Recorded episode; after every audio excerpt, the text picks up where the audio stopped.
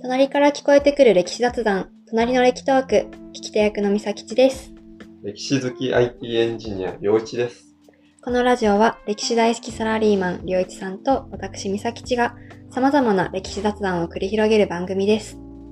カフェで隣から聞こえてくる話を楽しむように気軽に聞いてもらえると嬉しいです。はい。今回からうんみんな大好き戦国時代にそうです変えね。ていくということで、うん、はい。歴史の中で好きな時代はって聞かれた時に上がるトップ2のうちの一つかなと。ああ、そうですね、そうですね。戦国時代か幕末か、うんうんうその双璧の戦国時代の方、私も一番大好きん。なああ、そうなんですね。戦国時代の話あをしていきたい。じゃあもうよりウキウキとお話がい進んでいくんでしょうはね。い、ぜひ聞いてくださいませ。はい。はい。えー、ということで、まあ、前回お話しした応仁の乱を経て、うんうん、京都がね、うんめちゃくちゃになって。京都がめちゃくちゃになって、うん将軍の力が弱くなって、うん将軍だけじゃなくて守護大名の力も弱くなってしまったと。うんうんで、代わりに上がってきたのが、例えば足軽みたいなうんうん人たちが台頭してきて、で、その人たちが戦争に加わるようになっていったっていう話をしてきたなとはい。思います。で、今回は、もともと守護大名っていう人たちが治めていた、うんなんか各国うんうんを乗っ取る人たちが出てきたと。うんうんうん。下克上の時代に下克上だ。入ってきたとおー。いうことで、じゃあ、それはどういう人たちが上がってきて、うん、で、それによって何が変わっていったのかうんといううことを今回は話していきたいなと思います。ん。いやーもう最近も変化変化が多いですね。そう激しいですね。怒涛の勢いで進んでいますが、はい。まず、三崎市に質問を、お、仕事だ。お仕事です。はい。戦国武将といえば、はいはい。とはいはいうい。ところで、はい。ちょっとお名前をね、5人ほど挙げていただきたいなと。戦国武将ですね。うん思いつく人、誰でもいいです。の信長とかですよね、きっと。そういうことだそういうね。ことですよね。えー織田信長、うん。はい。徳川家康、うん。うんえー豊臣秀吉、えー戦国武将ね。あと二人えー、あと二人。真田真田幸村。はいはい。えー、あ、あの、この前、伊達政宗さん。はい。はい。完璧です。よ。し。早い。さあ、この5人なんだけど、うん、この5人の中で、うん。守護大名の一族だった人って、いるでしょうかあ、もともと、あの、乗っ取った方じゃなくて、そう仕事はミオだった人そう。だから国によっては、うんうん乗っ取りが何も起きなくて、そのまま平和的に、うん、うん。守護大名が戦国大名になっていったっていうパターンもあるね、ああ。一方で、うん、守護大名の力が弱くなった国では、うん、うん。その代わりの新しい勢力がのし上がってきて、で、大名になるうん、うん。。っていううパターンもあるんだけど、はい、はい。今挙げた5人うん、は、の中で、うん、守護大名の一族だった人、うん。守護大名でそのまま受け継いだ人っていうのは、誰かいると、誰がいると思いますかえ、でもだ、伊達さんは、そうですよね。素晴らしい。そうだよね。そう、よか番った外編でもね、そうですよね。話して、もともと収めてましたそもんうね。そうそうそう。伊達さんですね。ん。仙台他はいると思いますかえー、他わかんないな。でも、橋、豊臣さんは違いますよね。秀吉は違い秀ま吉すは違ね。うのはわかうる。ん。えー、あれ、小田は乗っ取ってそお ーいいですねう。。あ、で、徳川、えーってどうだっけ人質になってましたよね。おーな素晴んだらっしけい。うん部分的なということは一人ですかね。真田さんうん。はもともとの人あーまあ、答えを言いますと、うん。伊達さんだけであ、す。だけなんだ。うん。だから、織田信長も、うん。豊臣秀吉うも、ん。徳川家康うも、ん。真田幸村うもん、みんなもともとは守護大名の一族ではなかった。あそうなんだ。じゃなかったのに、こんな後世にまで名が残るほど、そうそうめそちう。ゃめちゃ活躍というか、有名になったんだ。ということは、どれだけ全国各地でうん下克上が起きて、うん。で、もともと支配されていた側の人たちが支配する側に回っていったのかっていうのが、うん。まあよくわかるよね。うん、うん。っていうことで、まず戦国時代にが始まるにあたって、うん。じゃあ、特に信長とか秀吉とか家康っていうのは、うん。戦国時代の中でも、後ろの方に出てきて、うんうん最後天下統一に持っていった人なんだけど、うん。うん。最初の頃に出てきた人たちうんうのん話を、ちょっと今回はしたいなとうん。う思っん。てます。で、まず一人、有名な、比較的うん。有名な人っていうことで、ちょっと名前を挙げてみようかなと思うのが、うん。斎藤道さんという人でして、斎藤道さ。うんん、うん。うで、ん。この人はもともと油、油売りの商人だったっていうふうにへえ。言われてる人で、うん。うん。で、この人は一代で、美濃の国っていう今の岐阜県の南部うん。うん。の地域を治めていうたん。時氏っていう守護大名がいるんだけど、うその人のところに仕えて、うん。どんどんどんどん出世していって、うん最終的には守護を暗殺してうん国を乗っ取っちゃう。ああ、下克上だ。下克上をやるんだけど、この人はなんと信長の義理のお父さんになるんだよね、後々。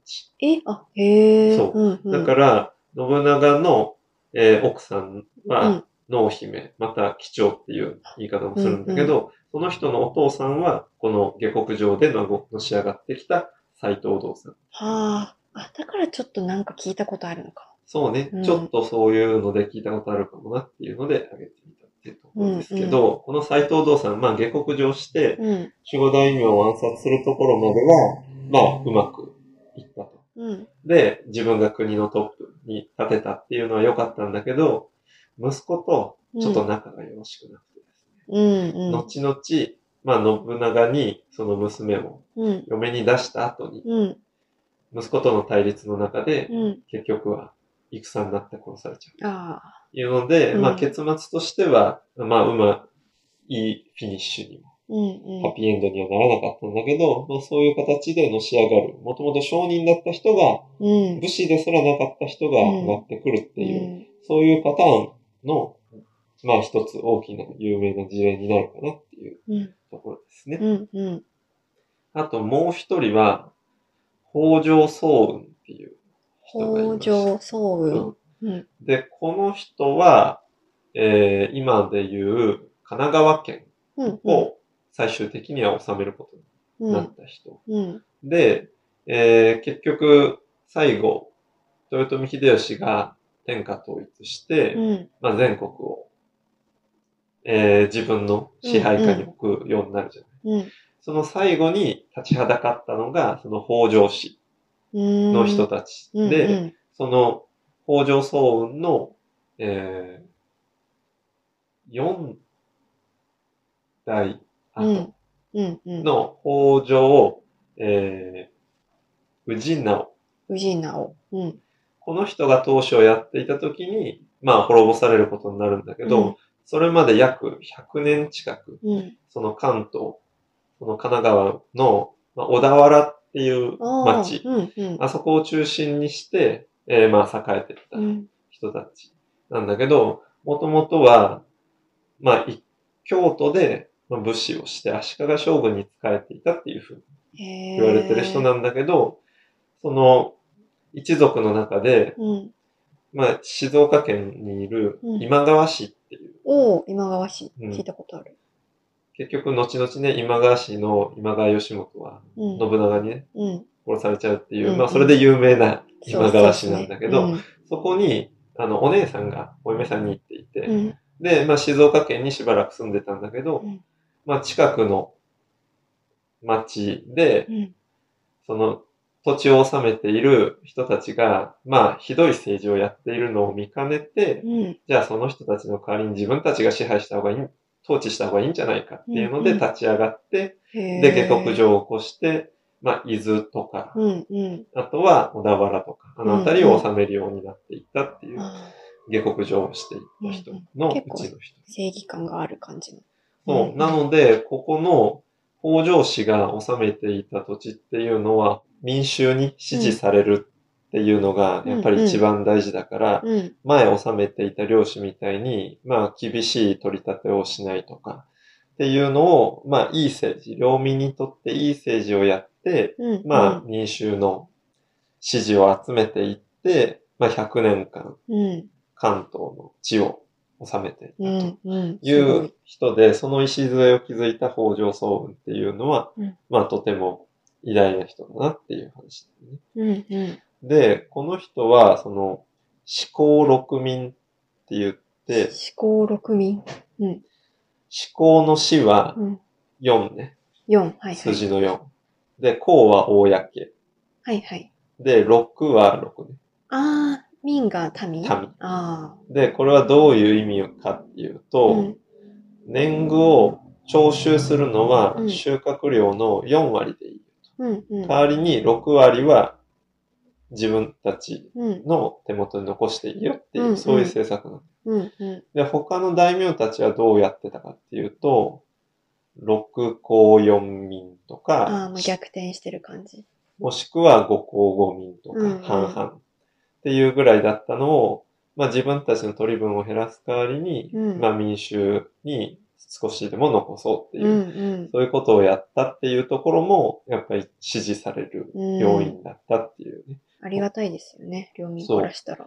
うん、で、北条氏が治め、100年間治めていた関東うは、ん、後に徳川家康が入ってくるんだよね。ああ、そうか。江戸を根拠にしてうん今度は入ってくるんだけど、その時にお手本にしていた政治っていうのは、一緒にやってた織田信長とかうん豊臣秀吉の政治ではなくて、北条氏の政治を参考にしへーてそうなん関だ東を治めてたっていううんうんところで、やっぱりそれまでいいお殿様として信頼を得ていた北条氏の人たちのやり方で、を踏襲して家康も関東を治めるようになってうんうんというところで、まあそこでもすごい参考にされて、うんいいお殿様だったっていうね、そういうのがそこでも伺えるうんうんというところで、まあこの時代になると、どちらかというと上の人たちに気を使うよりかは民衆とか、もう一般の人に対しうんてどれだけ支持を得られるかっていうのが、まあ大事になってくるなるほどな。時代にもなってきてるっていうのが戦国時代の特徴の一つとも言えるかなというところです。